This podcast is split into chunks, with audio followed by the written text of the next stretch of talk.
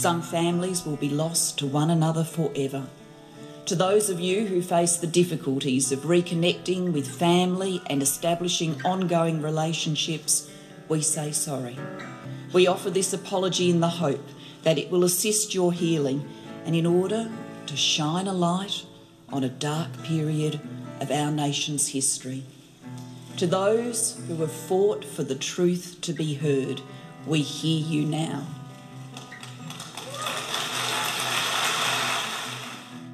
You're listening to Adopt Perspective, a podcast for anyone affected by adoption.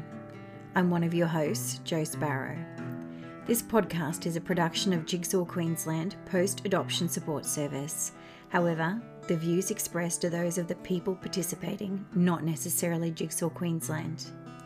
The podcast discusses adult themes and listener discretion is advised. Hi everyone, it's Jo Sparrow here. Today's guest is an adoptee born in the late 60s under the closed adoption system and a cloud of secrecy. Tracy Shand researched for and reunited with her mother and sister at the age of 24, finding the relationships complex to maintain over time. At the age of 45, she did a commercial DNA test to find her father, and three years later, she had some success. Tracy is sharing her personal story with us today and how her experiences are leading her down a path of researching adoption as part of her psychology honours degree. She joins us today from Launceston in Tasmania. Tassie is one of my favourite places in the world. Welcome to Adopt Perspective, Tracy. I'm so happy to have you join me. Hi, Jo. Thanks so much for having me today and giving me the opportunity to share my story. Oh, it's great to have you. Um, Tracy, I was thinking that we could um, start if by me asking you if you could share us with us what you know about your birth and subsequent adoption. Okay, so the first memory, or one of the very first memories I I have, um, was of my mother sitting me down on the edge of her uh, big double bed in her room. My father was at work, and she said, you know, you know, your father and I love you very much, and just wanted to tell you that um, you're adopted, and what adoption means is that your parents, your mother couldn't keep you because of various reasons going on in her life, and we wanted children, and I couldn't have children, and so um, we went down to the hospital and we chose you special, but I just want to let you know.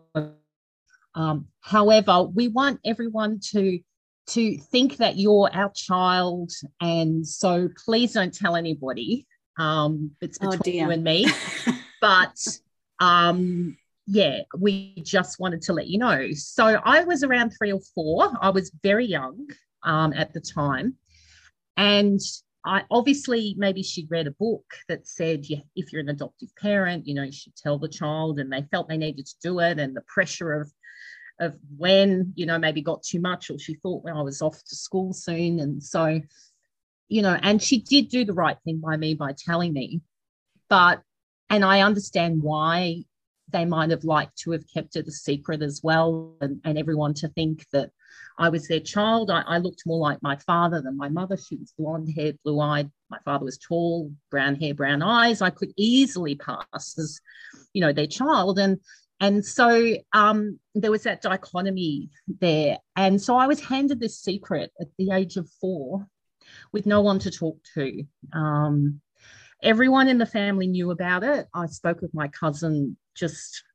a couple of weeks ago, we we actually uh, did a ceremony for my adoptive father who passed away. Both my adoptive parents have passed away now, and I said, "You knew I was adopted, didn't you?" He goes, "Yeah." We never talked about it, did we? No. and so, so I think that you know I love my adoptive parents to bits. They were they were fantastic for me, and but I think they made a, a, slight mistake by not being open. They also tried to adopt a boy um, a couple of years later. I found all this out since, you know, um, I found my parents and all of that. I started to talk to them about it.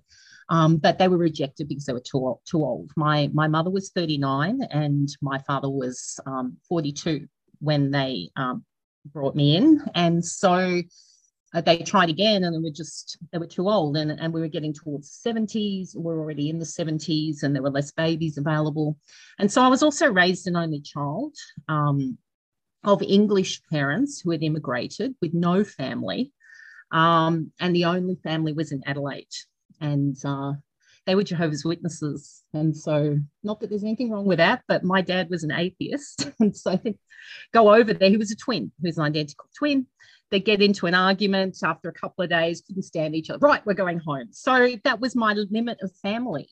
And I think, you know, that even though I was extremely close to my mother growing up, she was my best friend, she was my confidant. You know, there was still a lot missing at that time growing up. There was a secret I was carrying. I felt alone and um, I didn't have much family. So I, I always grew up sort of craving family. And I, you know, even though I love my parents, there was so many things that was happening in me that was very different to the type of people that they were. And so, yeah, that's just a little yeah. bit of the early years. Do you have any um, recollection of what, how you interpreted as a young child the fact that it was a secret? What, what that meant? Like, what did that mean to you? Why do you think? That- um, it made me feel different. It made me feel like shy it made me afraid of people. Um, you know, my father was also like, oh, I'll be careful of, you know, dirty old man. You know, he was very careful about me being safe because I was so precious to them. And there was this huge, like, oh, be careful, be careful. And so all of that sort of came together to make me feel afraid of people. And so I remember my first year at school, I made no friends, absolutely no friends. I would walk around on in the schoolyard by myself finally I broke through and got some friends. That's great. And then the same thing happened when I changed schools for high school. First year, no friends, couldn't make any connections with anybody. And so, and, and there's a secret I'm carrying. And so I was mindful of it. I grew up thinking, oh, I wonder where my mother is. What she look like? You know, and I also thought about my father as well. Um, you know, what was he like? Because my relationship with my with my adoptive father was not great. It was not close. He was he had trauma himself. He was brought up in an orphanage in England during the war, and so it was quite dysfunctional. And so for me, actually finding a father was probably the bigger driver almost than finding my mother, although my mother was the doorway into finding information about myself and everything. And yeah, so that was me growing up. Yeah, yeah. Um, what led you to end up searching for your mother? So, got through school, got into uni, um, and you know, like even trying to choose what subjects to do. I, I loved acting, and um, so I applied for the acting college here in Melbourne. Didn't get in, so they said go to uni, and so I, I got my best marks in science, and so I did a science degree at Melbourne Uni just to bide the time until I could become an actress. Um, but then I got through that, and at uni, I, I got involved with a Christian group. My mother had also um, gone to the Anglican church and become a Christian in my final year of school. And so when I got to uni, because I didn't really want to study, I, I got involved with a Christian group, and there I I met uh, my husband um, today, who I'm married to today. We've been married 31 years, and um, so I knew I, marriage and family was something I really, really wanted because I had no family growing up. And so, um, so I got, I said to all my friends from school, I'll get married when I'm 30, but I ended up getting married at the age of 22, which was very young on my 22nd birthday. Um, and I knew I wanted to start a family. And so it was, that was in the background, but the big prompter was I was driving one day to uni and I was listening to our radio station in Melbourne, 3AW, and they were having an interview. I think Jigsaw used to be in Melbourne as well, but I'm not sure. But it was some sort of adoption support agency, which now has vanished. Mm-hmm. Um, and they were interviewing this person talking about how you could find your mother now, birth records were opened. And I just had that feeling okay, I'm about to start my family. I need to know about who I am. At that point, I felt nothing traumatic at all about my adoption experience. I hadn't really reflected on the secret keeping or anything. And so it's like, I had a fantastic adoption. So I'll just find out to know where I came from. That was my only motivation with genetic information. And so I applied to, I think it's births, deaths, and marriages. I'm not sure the, the system because it was so long ago. I met a social worker. They showed me the records and, and there was a name and there was my name. Uh, I was given a different name at birth, which is not something I had ever I had ever comprehended, and the name of my mother, which fortunately was quite an unusual name. And so uh, the social worker counselled me. You can go to the state library, you can look up electoral rolls to try and find who she is, try and find her marriage certificate if you can, and then that's the way that you will be led. But that was it. That was the only support. There was no like, we're going to have a follow up, we're going to coach you with it, like I'm sure Jigsaw does. And I know that Vanish does um, in Melbourne as well that was it. That was my only support. So I went down to the state library, looked her name up, found she'd moved to Sydney, and applied for a marriage certificate. And it was clear. She got married literally two and a half years after she uh, gave me up. And uh, and uh, I wrote to her. So in those days, no email, no, it was all done by. It was a lot harder, wasn't it? a lot harder. No help, support. Yeah. Which you know, I'm sure Jigsaw and Vanish, you know, they help you now, write Those letters. Well, and I mean, there was peer support available back then too, but um, at the time when all those records opened up, they were overwhelmed. All organizations yeah. and the government were all overwhelmed. So it was pretty hard to get yeah. help. Yeah. But look, um, I wrote that letter with the guides they gave me, and I got a phone call a couple of days later, and it was from her current boyfriend saying, You're looking for mum, are you? And I said, yes. And so um, I didn't talk to her on the phone. I talked to him, but we set up a time for her to fly to Melbourne because she's in Sydney. And uh, we had a meeting. And now, like, how, how quickly did this all happen? So from the time quickly. Yeah, I'm getting that impression that it all just moved very quick. How did you feel about it moving so quick at the time? Great. You're happy with that? Yeah, it wasn't. I was happy because I was actually leaving to go to Thailand. My uh-huh. husband and I were leaving to go to Thailand to work as missionaries. Mm-hmm. Um, and so I felt like I had this small window of opportunity before I was leaving. On reflection, I came to my mother and I said, Here I am. I'm leaving. I'm going to Thailand. oh my goodness. I had no idea as a young 24 year old of how I was going to affect her by showing up you know, but you know, you're young, you're naive. Yeah. I just wanted information. You're self-centered, and so it was all about me. So we had this meeting. It was nice, short, blonde, blue-eyed, nothing like me, um, mm-hmm. But very bubbly and outgoing and friendly. It's like I'm shy. I'm weird.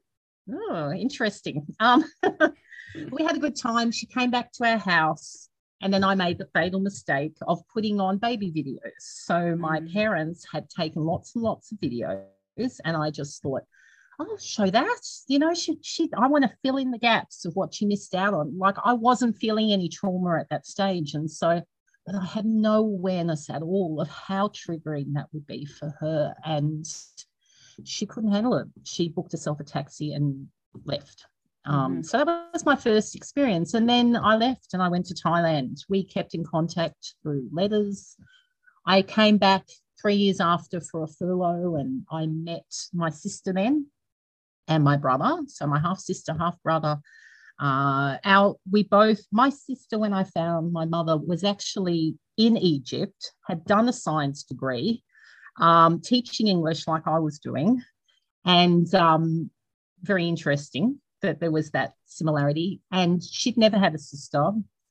Um, but I met her. She had she had a son, literally eighteen. No, actually, they're about nine months apart in age. She had hers over in Egypt. I had mine over in Thailand. It was lovely, but then I went back again. So because I wasn't around, it was very hard to build any sort of relationship. Um, and then in the year 2000, um, I got a call when I was in Thailand that my mother had passed away. My adoptive mother had suddenly had a heart attack and passed away. And so I had to get on the plane, come home. You know, I rang, I rang uh, my first mother and told her that you know my mother had passed away and she said do you want me to come down for the funeral? And it was like i said to her i can't i can't like i've told literally only my husband. He's the only person in my life that knows i was adopted. I can't have you showing up and saying how do you know tracy because I had my world was not, and and and I, it was all about my mother at that time who had passed and how much I missed her because I was so close and and I felt like dealing with her as well as my mother. I couldn't do it, and so I, I said respectfully, no, I don't think it's the right time. I'll contact you afterwards. And then a, a week later, she called me and she said, "Oh, actually, it wasn't her; it was her next boyfriend who or her partner who called me and said." Look, I'm John, and you know I, I'm I'm a partner of your mother and I your mother just can't see you anymore. She just wants to break off contact. So I just lost my mother and now my first mother was breaking contact. It was just it was actually heartbreaking. Mm. And so I went back I actually we actually moved back to Australia to be with my adoptive father at that time. He lived with us um, in our house because of his own trauma of being in an orphanage. I just felt I couldn't just leave him. Um, and so, yeah, he lived with us and there was a lot going on. And yeah, that was hard. So I had met my sister and had a bit of a relation with my sister, and I would go to Sydney once a year for a conference. And so we would make a time periodically over the years to catch up. But I mean, you can't have a sisterly relationship with a once a year meeting. It's I think in the adoption sphere, they use the word familiar strangers. And I think when you first start this journey, these people you see a familiarity, but you have absolutely no history. Mm-hmm. You don't know them. And so I couldn't really build anything. So, um, yeah, just I went through that period. I, I had more children, I had a premature baby, and basically had no family support at all. Um, you know, we were leaving a church and all that sort of stuff.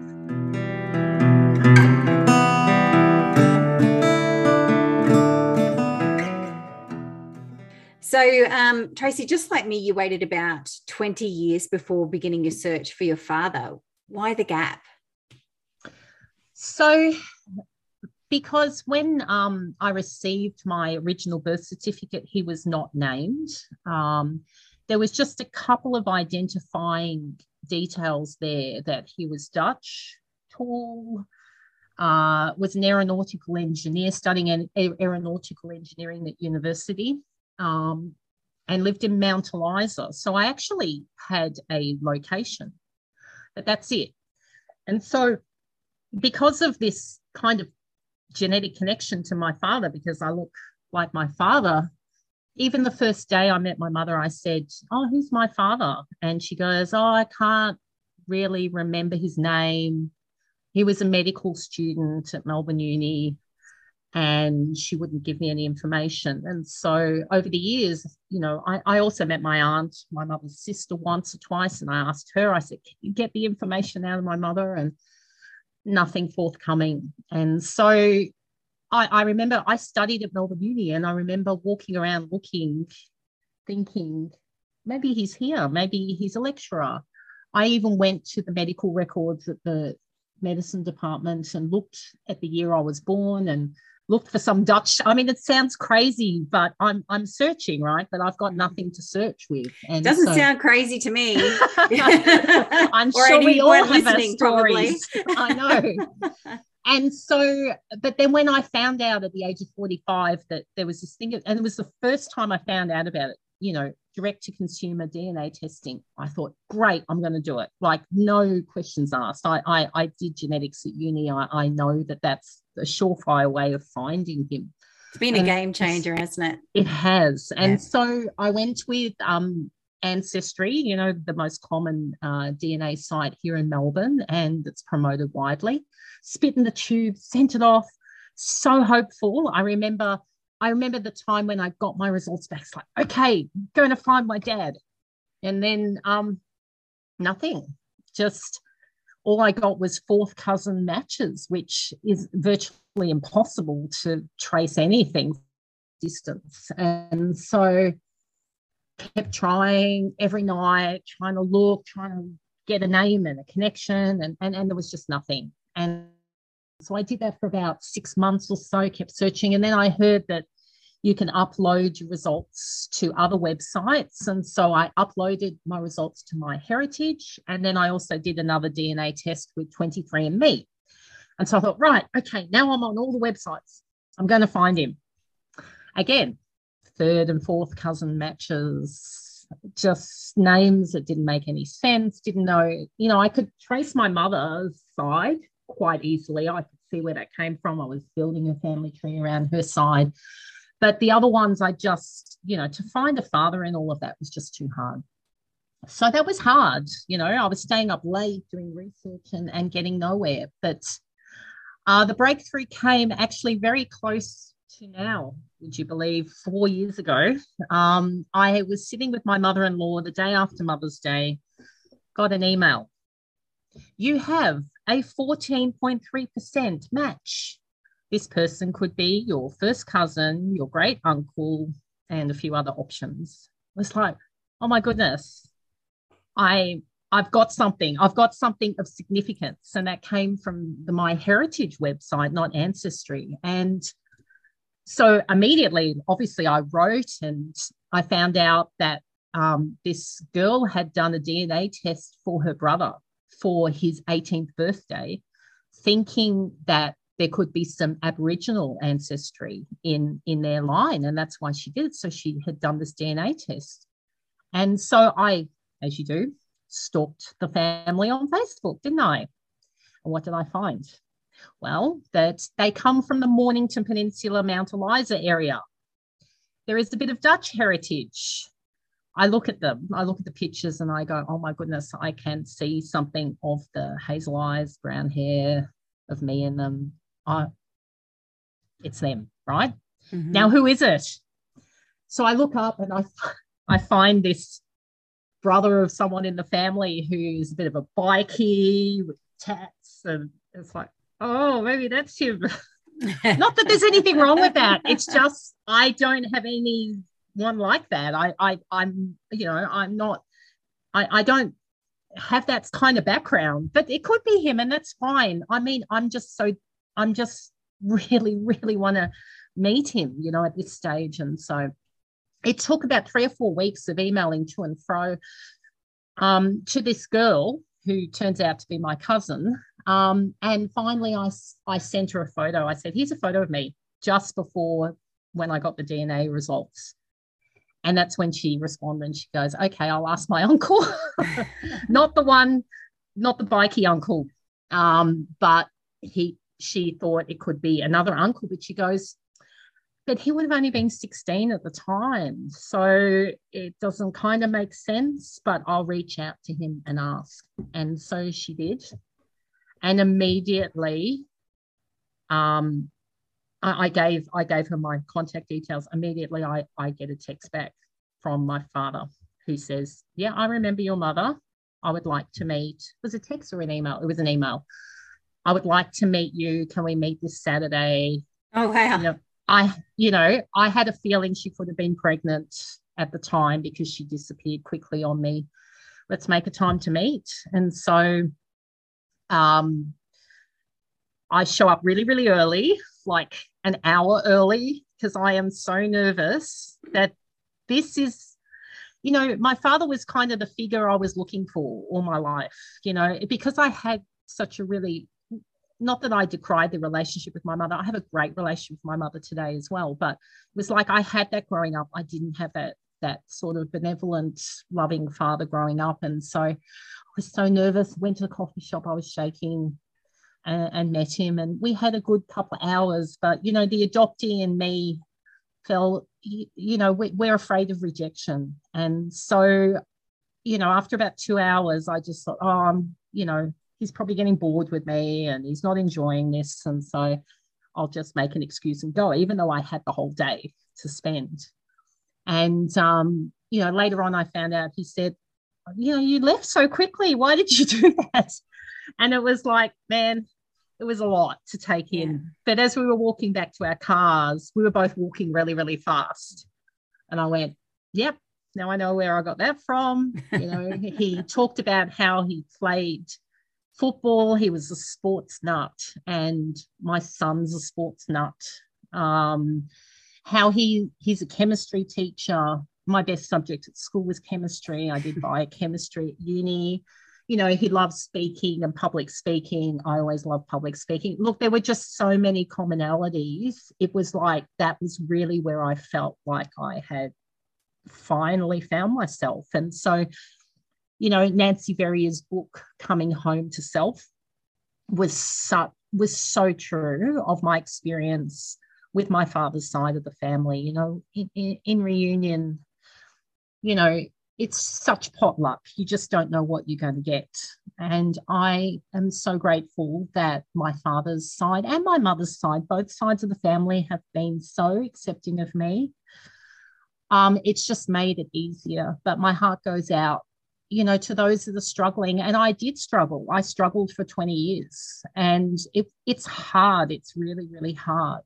Um, to and and even with my my great situation, it was hard. I'd, I'd go to family events feeling like an outsider. I I have a, a grandmother as well. My my father's mother is still alive and she's 90. And you know, she's been so accepting and embracing of me. In fact, she said if I'd known, she was pregnant with my uncle at the time, they had five kids. And she said, you know, if we'd known, we would have taken you in, we would have raised you. But, you know, you can't look backwards. But that's sad. Like, what would my life be like if I had this wonderful family growing up, you know? But, um, but, you know, I go to a house and, you know, I look at all the photos and I'm not there. So, you know, I I I did something to fix that. I, I sent her a picture of her and me on Mother's Day, you know, the first year that we got to know each other. And now she's put that up in her house. So now I'm there. So, uh, yeah.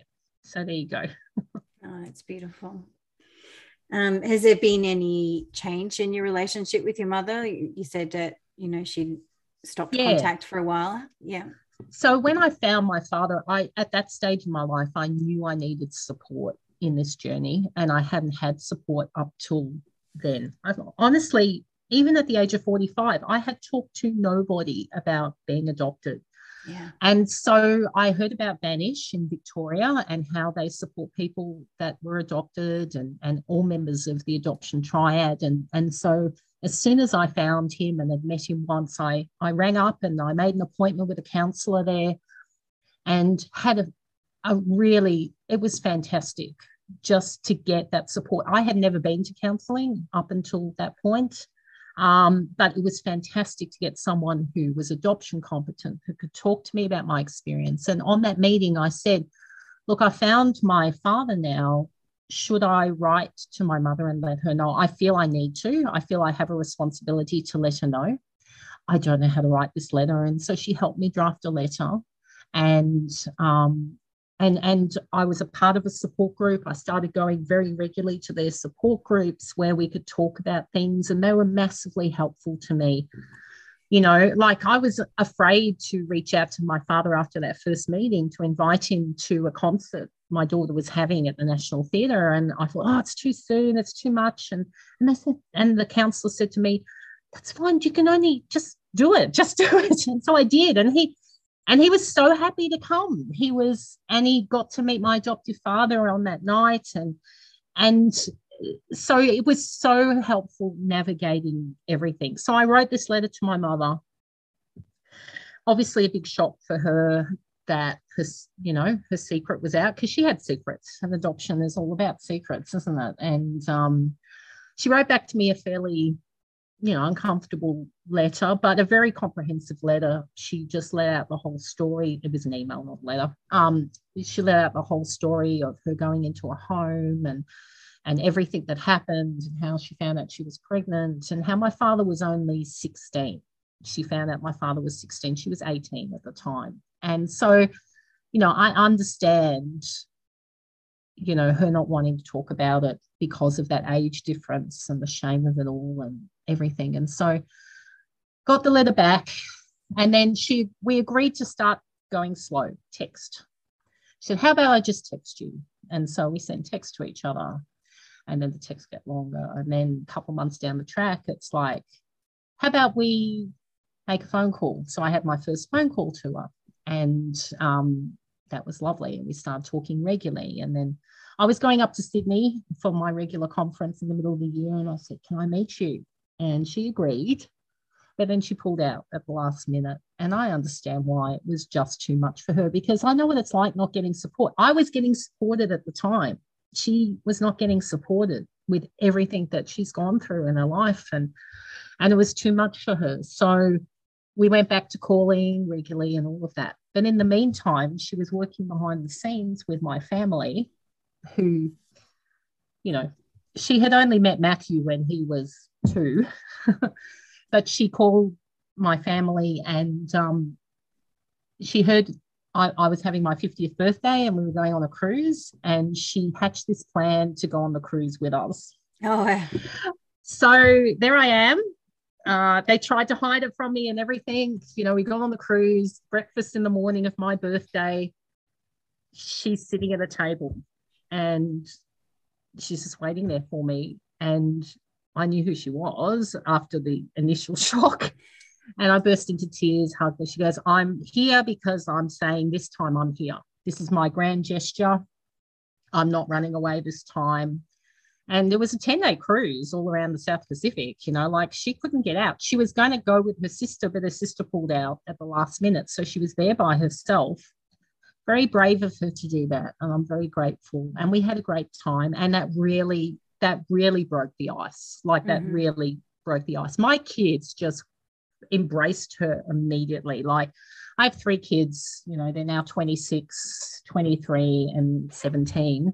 But they embraced it because I lost my adoptive mother when they were young. They didn't have a grandmother. They didn't, you know, and so they just loved her to bits and embraced her and and we had some very significant moments on that cruise. We watched Mamma Mia 2. I know not a great movie to watch because it's all about, you know, getting pregnant unexpectedly. But on the other thing, you know, she turned to me at that end scene and she said, Do you forgive me? And I say, Of course I forgive you. I understand that you had no choice back then. You know, it was not done to raise a child on your own. And, and I was able to offer her forgiveness. And then we had a big Beatles tribute show and we sang Hey Jude together. And it was just a wonderful experience. And so, you know, I, I am so grateful that my mother did that for me. Um, and my father's side, like I said, have just been incredibly embracing of me. Just my father's just just been there if I if I need him to come. Oh, and two weeks into finding him, he said, "I want to get on your birth certificate. I want oh. to be put on your birth certificate." And uh, I said, "Really? Okay." I I, I hadn't even thought about that. Mm-hmm. And so I had to do a $500 DNA test and approach birth deaths and marriages um, and get it done. It was quite disappointing because when I went to birth deaths and marriages, the person that served me was an adoptee. And she said to me, Why would you want to do that? You have your family. And it's like, I want my father on my birth certificate. I've been told it can be done. It can be done. I don't think you can do it. Go speak to your supervisor.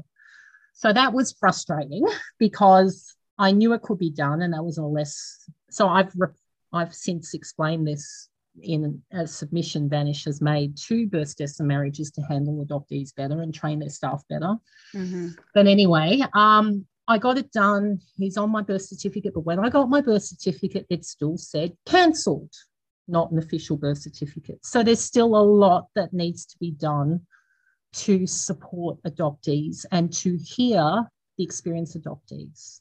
Mm. I think that, you know, history has always stood on the side of the adoptive parents and how lucky you are and how grateful you are. And I am not unhappy about my childhood. I had the best childhood. I am not unhappy that my adoptive parents raised me, but the secrecy and the not knowing who I was has had damaging impacts on my life. And you're probably aware that Victoria is um, going to be offering a uh, redress scheme for adoptive mothers, which is For biological mothers, yeah. Yeah, biological yeah. mothers. Yeah. Sorry. That's all right.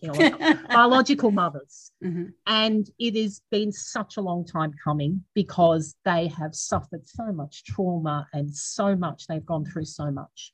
But I still think science has not caught up with the fact that we mm. have our own trauma as adoptees.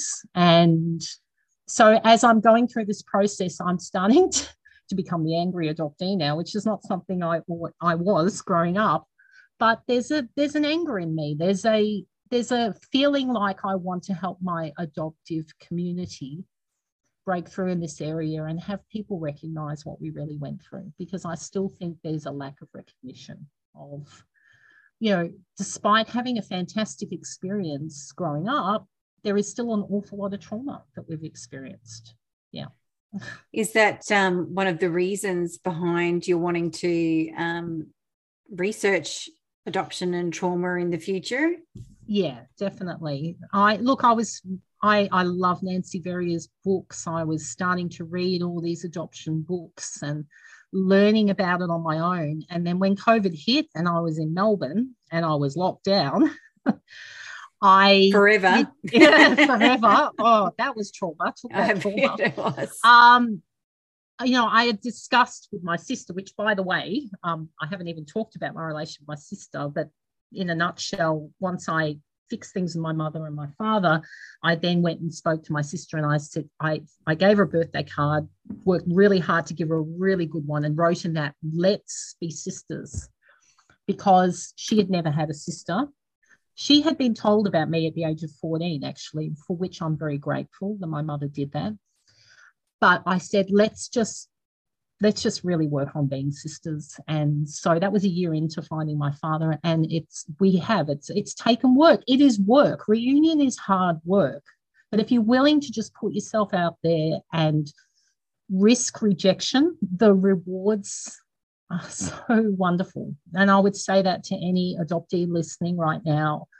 There is so much you need to push through that's in here, that's in, in you. Rejection. What if they don't like me? What if I upset people? You know, adoptees can either be the naughty adoptees or the fawning adoptees. I'm the fawning adoptees. I'm the people pleaser adoptee. I do everything for everybody. I think about everybody else. And I've learned through this experience that I have a right, I have a voice, to do something for me.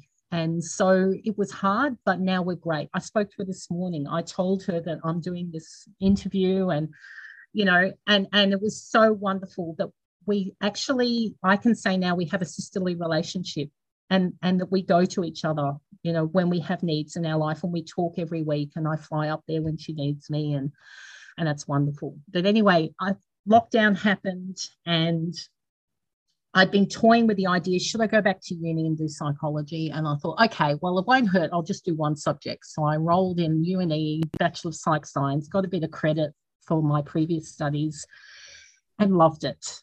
And right through my undergraduate, I was able to write papers on adoption, for which I'm very grateful, and learn about maternal separation, which I do believe has effects, and write about it and so I finished. I, I lost my adoptive father last year in the middle of lockdown number six. Really struggled. I would say I was depressed then. And at the same time, I was doing four subjects to try and get through as quick as I could because I'm not getting any younger. And my grades took a slight dip. And so I didn't quite get into the unis I applied for, except for University of Tasmania and Launceston. So here I am right now. I've moved here for nine months away from my family, which maybe is not a bad thing because it's giving me a chance to heal from last year and, you know, everything I've been through and doing my honours degree, which is the next step into becoming a clinical psychologist. And I'm hoping that next year when I get into masters that I will be able to research this topic of adoption trauma. Um, I was in a support group a couple of weeks ago and they were talking about, you know, the findings from the forced adoption inquiry in Victoria, and they were saying they found trauma effects for mothers, but they have not found trauma effects for adoptees, and that's the reason why they're not offering a redress. Well, that's one of the reasons. And so for me, you give me a challenge like that, it's like, okay, I want to do all that I can to potentially try and find something there. And so, you know, um, yeah, that's that's my aim to give back now. So I'm making a midlife career change. Um, I've worked as a pastor for 30 years, but now I feel the second half of my life, I really want to serve the adoption community. Um, I have already helped someone here in Tasmania through Relationships Australia get a support group to help start a support group in Burnie. I would love to try and do something here in Launceston, uh, support group for adoptees um, while I'm here. And um, who knows what's ahead, but I'm just, I'm, I know who I am. I, I know that science is a part of me and it's not something that I really knew back then. I mean, my sister even did a science degree, so I've got it on both sides. My mother was a nurse and it's so, it's um out of the DNA. Yes. and you know, I I just feel so grounded in who I really am. Um, you know, I talked about being an introvert.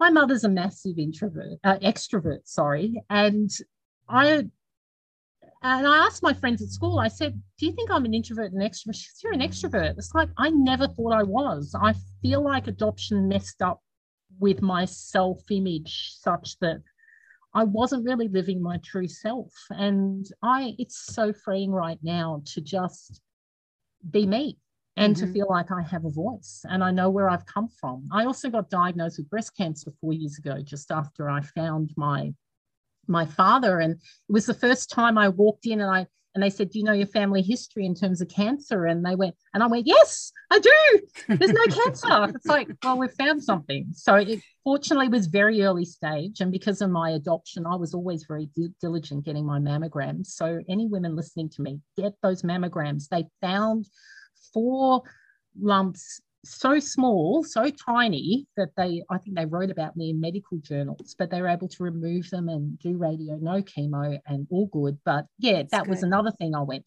through. Yeah. So it's been a big four years. it is a big thing to be able to um, say you know some of your medical history. I remember when my son was 13, he was diagnosed with type 1 diabetes and they were asking questions about is there a family history and you're more you know we're talking direct family. Mm. And normally I'd be going, oh, I don't know, I don't know. But I had contact then with both my mother and my father, and I was able to ring and quickly ascertain that no, there was no genetic. Um, yes. So it's just, he was just really unlucky. Yes. Um, but it was really a nice feeling to be able to make those calls and, yeah. and be able to give that information. Yeah. Yeah. So, look, I would say to any adopted person listening right now who is is going, should I do something? Should I open up the Pandora's box? Which it is. It is mm-hmm. a Pandora's box.